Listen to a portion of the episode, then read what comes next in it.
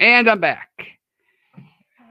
Thank you for sticking around. Thank you for uh, joining me on this fine Saturday afternoon, this fine Labor Day weekend. I hope everybody's having a fantastic Labor Day weekend, and I hope your the remainder of your Labor Day weekend is a, is a great one. And I just want to touch on a couple more things in, in this half of the show before I open things up to questions. And uh, the next thing I want to talk about, and I, I love this topic because it's I, I, love Steelers history and and and and think back to some uh, some of my favorite times, and and that's why I love doing the the uh, the new show with Brian every every uh, Tuesday morning. I think it's going to be changed to a different day during during the regular season, but I'm not sure yet. I think I discussed it with Brian, and shame on me for not remembering, but I'm pretty sure it's going to be changed to a different day. So stay tuned.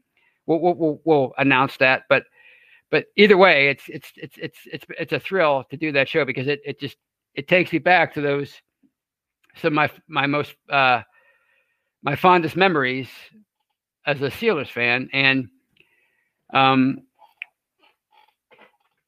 I realized something over the last few weeks because I've been watching a lot of old games involving Bill Cowher because uh, you know we, we did the, the, the wild card game against the Browns. We we did that that game a couple weeks ago. We did the uh, we talked about the the, the thrilling uh, regular season win against the Patriots back in 1997. It was sort of a prelude to the another exciting game against the Patriots in the playoffs a few weeks later. And of course, this week I'm watching the uh, a game against the Bengals. It was a kind of a fun comeback against the Bengals in 1995, where they were down by 18 points and they wound up winning by 18 points at, at Old Riverfront Stadium. It was a it was a one of my favorite um, Bengals games, Steeler Bengals games, all uh, uh, forever, uh, uh, you know, of all time, of course, because it was such a, a thrilling uh, comeback, and it was almost embarrassing at the end how they were dominating them after after being embarrassed early in that game. But it, like watching these these last three games and covering these last three games, it reminds me of how much I love Bill Cowher and his mannerisms and his enthusiasm and everything that he helped helped uh, accomplish here as a, as a Steelers coach for 15 years. And I often, I often forget about that because because uh, I spend so much time defending Mike Tomlin and often at, at, Bill Cowher's uh, expense because I find myself repeatedly uh, bringing up Cowher's flaws when he was here as, as the head coach. And make the mistake about it, he had his flaws. He had his his critics. He had his detractors, and basically, he had the same kind of reputation that, that Mike Tomlin has now. He had that same kind of reputation all throughout his coaching career up until he won Super Bowl 40. And a lot of people, I, I, I realize that might be hard to believe or, or remember for a lot of people, but it's the truth. You know, now you, you, you we, we talk about Bill Cowher, he's practically canonized in Steeler Nation. He's that guy you see on the meme, you always see on Facebook. You know, am I going to have to come come back and straighten things out? You know, he's the perfect head coach. He never made any mistakes, but he certainly had his uh, his uh, less than stellar moments when he was here, and especially in the late '90s. I don't know if you if anybody remembers the late '90s, or if if anybody's from Pittsburgh and if anybody was living in Pittsburgh during that time, but it was it was a you know I hate to s- sound overly dramatic because we are just talking about football, but from a a pure Steelers fan standpoint, from from as you know following the team, it was a pretty chaotic time in the late '90s because they had they had their they just had their six year run from '92 through '97 when they were a a legit Super Bowl contender, and they made several AFC Championship games. They made it to the Super Bowl, Super Bowl 30 but they came up short each year. They fell short every every season, each one of those seasons, and then finally, you know, the floor dropped out in 1998. You know, they they back then the Steelers didn't really go out of their way to sign their free agents. You know, they they tried to do like a college football system where they would they would uh, draft players and develop them, and then after a few years, they would become the starters once these high price free agents left. But you can only do that for so long before he catches up to you. I mean, they lost guys like practically their whole receiving corps. Uh, Andre Hastings, Ernie Mills, and then finally Yancey Thigpen.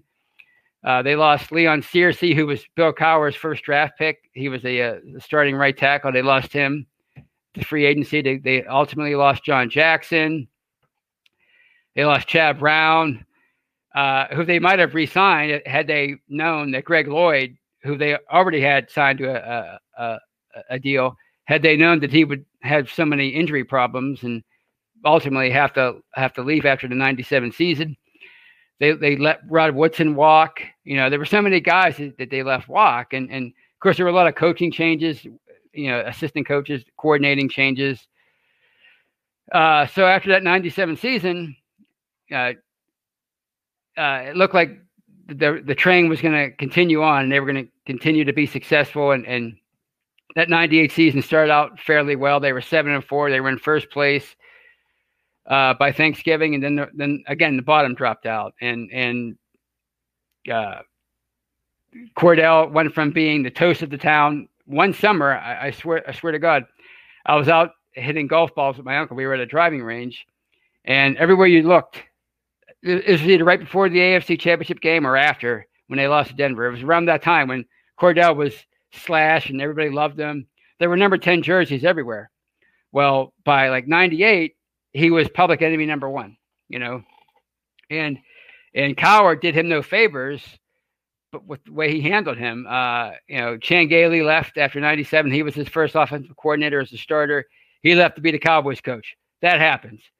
They brought in Ray Sherman the next year. He only lasted a year. It just did not work out with him. If you remember Ray Sherman, he was he filled in as the uh, receivers coach last year when after the unfortunate passing of Darryl Drakes. And uh, Ray Sherman was the coordinator in '98, then he left, and that was Kevin Gilbride for a couple years, and that really didn't work. And during that time frame, Stewart was uh, he lost his job. It was Mike Tomczak as the starter. Um, it, it went so far that it got so bad that that Stewart was banished from the quarterback meetings, and he was just allowed to go to receivers meetings. He was only a receiver at that point. Uh, in 2000, they signed Kent Graham, and he somehow won the starting job in the preseason. And that's an indictment of Kordell, too. I mean, let's be honest. If you can't beat out Kent Graham, that says something. But he he lost. He was not the starter, or he he uh, Kent Graham was the starter at the beginning of the 2000 season. Uh, before Stewart finally finally uh, won the or was named the starter uh, later in the year, and ultimately, uh, he went through four offensive coordinators over the course of five years. He went from from Gailey to, to Sherman to Gilbride to Mike Mularkey. Finally, in 2001, that seemed to work out a little bit better. But during, could you imagine that today? If there were four, if the Steelers went through four coordinators in a half a decade, it would be it would just be chaos, right? And you know, so there was there was that situation and how the fans quickly turned on Stewart, and, and there were these vicious rumors about his sexuality. You know, not that there was anybody's business, but if it were true, but people tried to weapon like for some reason they tried to weaponize that and use it against him simply because he was he was having uh, his struggles as a quarterback. I mean, uh, and of course there, there, were the racial issues with, with with Stewart. I mean, I listen to a lot of talk radio. I've been listening to talk radio since high school, and and I remember like listening to Stan and Guy on the radio and Mark Madden Myron Cope, you know, the post game shows, the Copacabana with Tunch, Tunch and time and time again, people would call in, they'd begin to say something about Stewart, and then the call would be dropped because they were saying something. Who knows what they were saying? I can only imagine. But it, it was uh, it was an ugly side of uh, Pittsburgh that I only heard about as a kid, but I got to experience as an adult. And of course, there were rumors about Bill Cowher during that time. Like these rumors weren't, they never made it to the news or the newspaper. They were just word of mouth with the fans. I don't know how they got started, but there were rumors that Cowher was cheating on his wife. Uh, I heard it on on the bus one day coming home from Pitt when I worked at Pitt. I said, I got to get home and, and, and, watch the news or, or listen to the radio. And there was nothing about it. And I, I, asked my boss about it the next day at Pitt. And here's a guy that worked, he was on Thomas Starzl's transplant team in the 80s. Thomas Starzl at one, at one time was the most high profile doctor in the world, probably. He was a transplant pioneer. And my old boss at Pitt worked on his transplant team in the 80s. And he even said, Oh, yeah, I know a guy who knows for a fact that Cowher was cheating on his wife. Again, not that this was anybody's business if it were true, but people were trying to weaponize it because they were just disgusted with Bill Cowher and the fact that he came up short and the fact that the uh, war of attrition in terms of letting all the free agents leave, how it finally caught up to the team. And there was a point between the uh, the the Thanksgiving game, game in 1998, the the the famous Jerome Bettis uh, coin toss game, where he said "tails," and they they the Steelers lost that game. Well, from that point through early 2000, they lost 18 out of 24 games. I mean, it was ugly, right?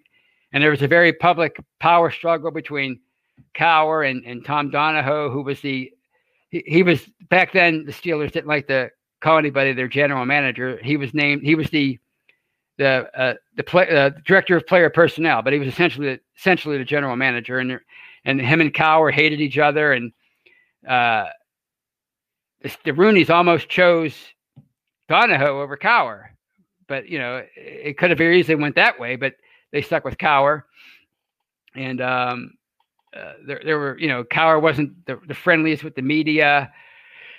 Uh, you know, we talk about Tomlin today being gruff with the media, but Cowher was the same way, getting arguing with, with reporters. And uh, Myron Cope in his book often talked about how how uh, Cowher would argue with him in between segments of the Bill Cowher show, and Stan, Savran said the same thing about how Cowher would be really confrontational in between takes. Don't ask me that question ever again, that kind of thing. So, I mean, it, it wasn't all sunshine and roses, and and um, that's why when people say to me today, when they say, "You don't think Tomlin should be fired?" I say no, because because I remember how things were back then, and I remember how Cowher got through all that. I mean, it was, it again, it was really ugly around here in terms of. I mean, there were rumors uh, it was uh, that that that Cowher was not um, easy to work with for, for his assistant coaches. Uh, you know, a lot of guys left, like like like Dick LeBeau, who was the defensive coordinator in the mid '90s. He left to take essentially the same job in Cincinnati. I mean, you know, he eventually became their head coach, so maybe he had aspirations and he thought that would be a, a good way to become a head coach. But it seemed weird at the time that he would take a lateral move to go do to you know work for the the lowly Bungles, right? Even though he did have a history with them, still it just seems strange. And uh, so the point is, Cowher got through all that, and and he rebuilt the, the roster, and you know eventually, as we know, they won Super Bowl forty. So when he did when he left after the 2006 season, I was worried. I mean, I I I, I I'm I'm somebody who appreciates consistency when it comes to a uh, the teams that I follow. I mean, maybe they don't always uh, reach their highest potential, which which uh, is disappointing. But but there's something to be, there's something to be said for for consistency year in and year out, knowing that your team has the right guy in place to to, to keep your even even if you have some down years, he's gonna he's gonna he's gonna uh, build build the team back up again. So when he left after 15 years, I was I was pretty worried. I mean, ask pit basketball fans about that. Jamie Dixon, who who kind of built on what Ben Howland started started back in the early 2000s. He was he's the greatest coach in Pitt history, but a lot of fans and a lot of alumni were, were becoming disgruntled with him because he could never quite get them over the top. He never got them to a Final Four. The the, the furthest they got under him was the, the Elite Eight back in 2009. So, you know, eventually he I guess he finally said, "All right, you want me to go? I'll leave." And he left, and he, he went to become the head coach at TCU. And I mean, Pitt basketball really, really bottomed out, and it looks like they got lucky with Jeff Capels, who looks like he could be the uh, he he could take the uh, program. Uh, he could bring the program back to where it was in its glory days of the 2000s. But you know, I mean, be careful what you wish for sometimes. So when, when um, uh, when people say, "Do you think you think Cowher will be will be fired if the Steelers uh, don't make the playoffs this year?" I say no. I you know I, I think it would take several years of of, of really bad several bad seasons for them to decide to move on from him. You know, and, and I think it's a good like if you look if you think back to those to the late '90s and how ugly things were.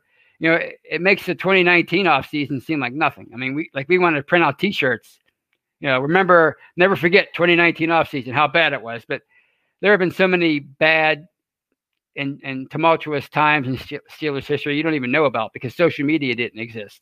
Now everybody has everybody has a platform. Everybody has a way to, to share their opinion, and you know everybody's opinion about everything all the time. Whereas back then, you didn't get to uh, you didn't get to, to, hear everybody what everybody thought about every little thing because social media didn't exist. But if, if but had social media been around in the late '90s and the early 2000s, when all this craziness was taking place, and and the uh, after Cowher's first playoff run, I mean, you know, it, it would have been uh, pretty eye opening. I'm, I'm, guessing, right? And people, and, and, and again, if you think I'm crazy, I'm not. I remember it. There's, I wish I could travel more, and, and, and I wish I had more money and I could travel the country more. But one of the benefits of of living in Pittsburgh my whole life is I re, I remember just about everything that has happened with the team since 1980 when I was a little kid. And believe me when I tell you, um,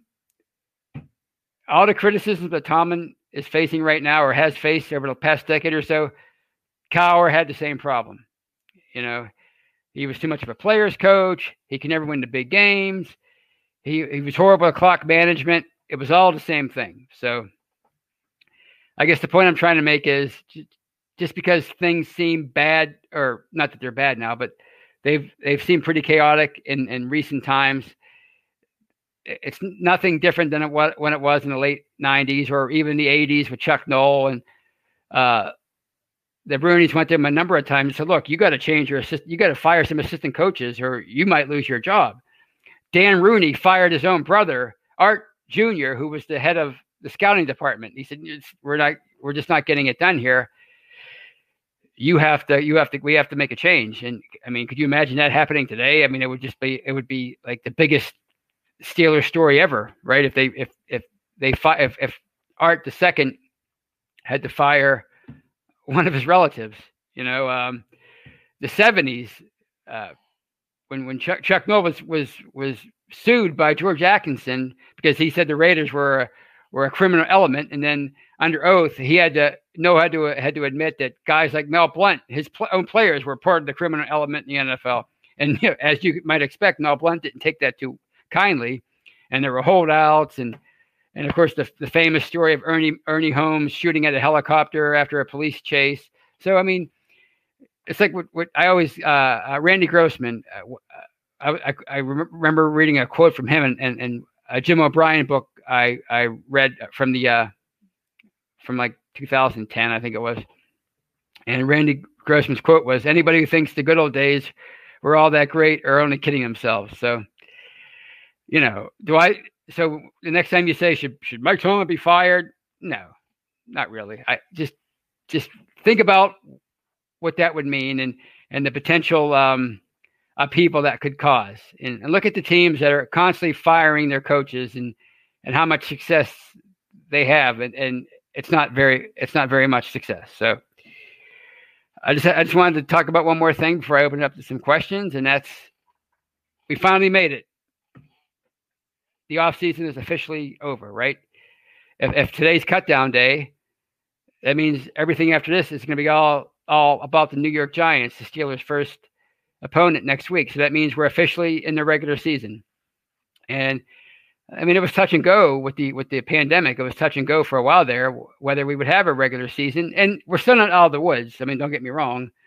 It, uh, it could just take one outbreak from one team, and it might ruin everything, and it might be postponed, and who knows what's going to happen. I still don't know how they're going to handle like a, a Florida Mar- Marlins situation or a St. Louis Cardinals situation where there's a massive outbreak on a team if, if it were to come to that. I don't know what the NFL would do other than make that team forfeit. So we're, we're not out of the woods, but we are into the regular season. And this Thursday, it'll be the Chiefs and the Texans. And then, of course, next Monday night, it'll be the Steelers and, and, and, and the Giants at the Meadowlands or, or MetLife Stadium, I should say.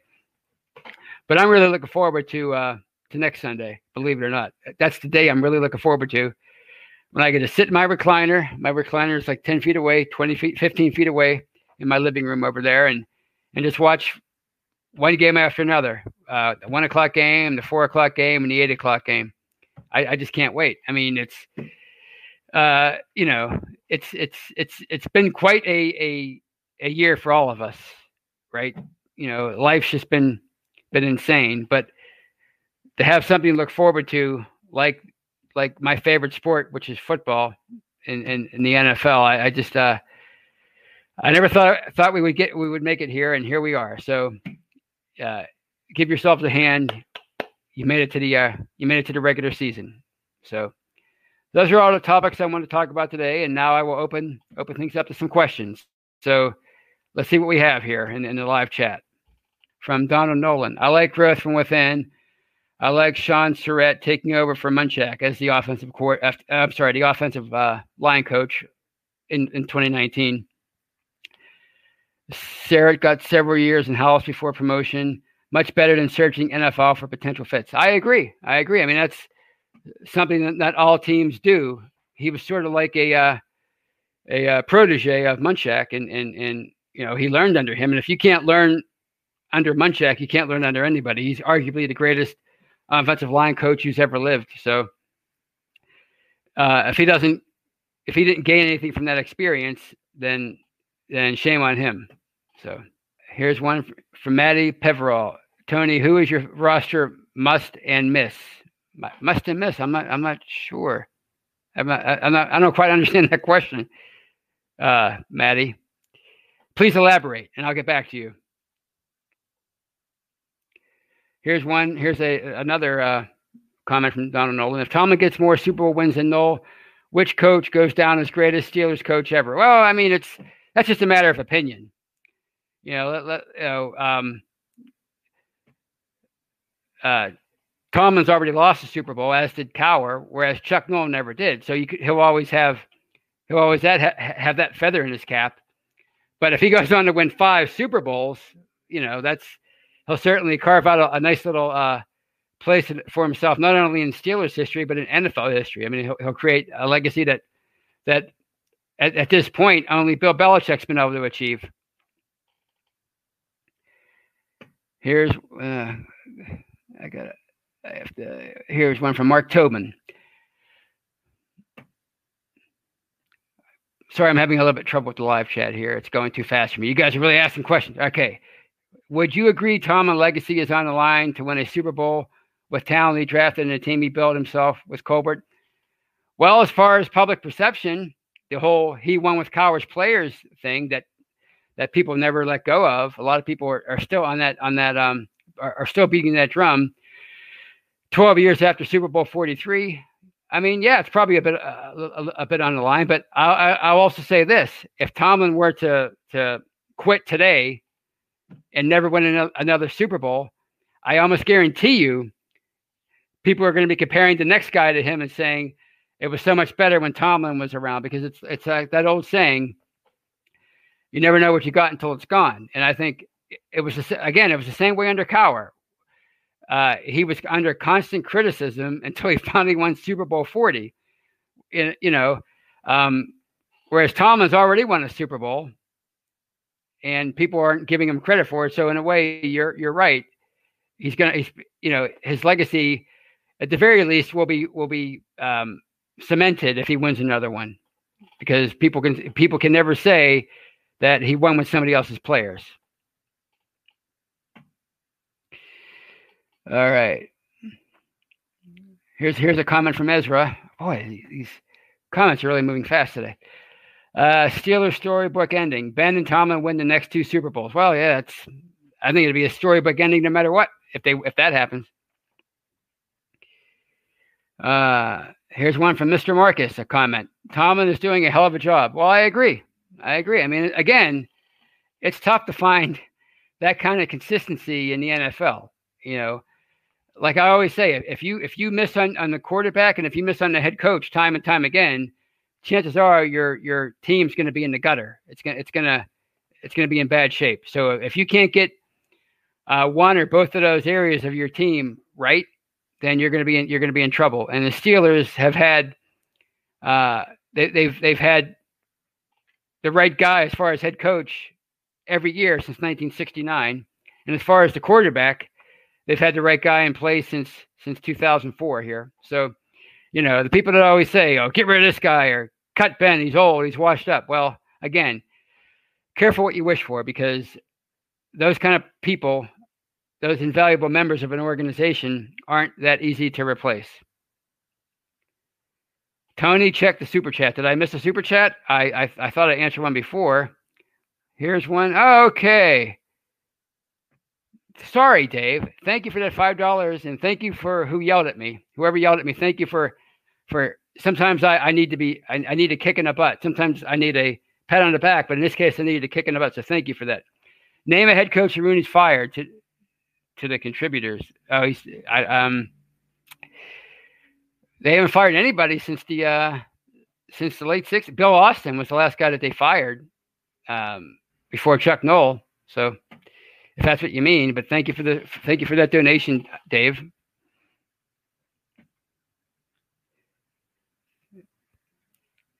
Here we go. Here's one from Ezra. I knew this would come up. Josh Rosen was he, he's either already been cut or he will be cut.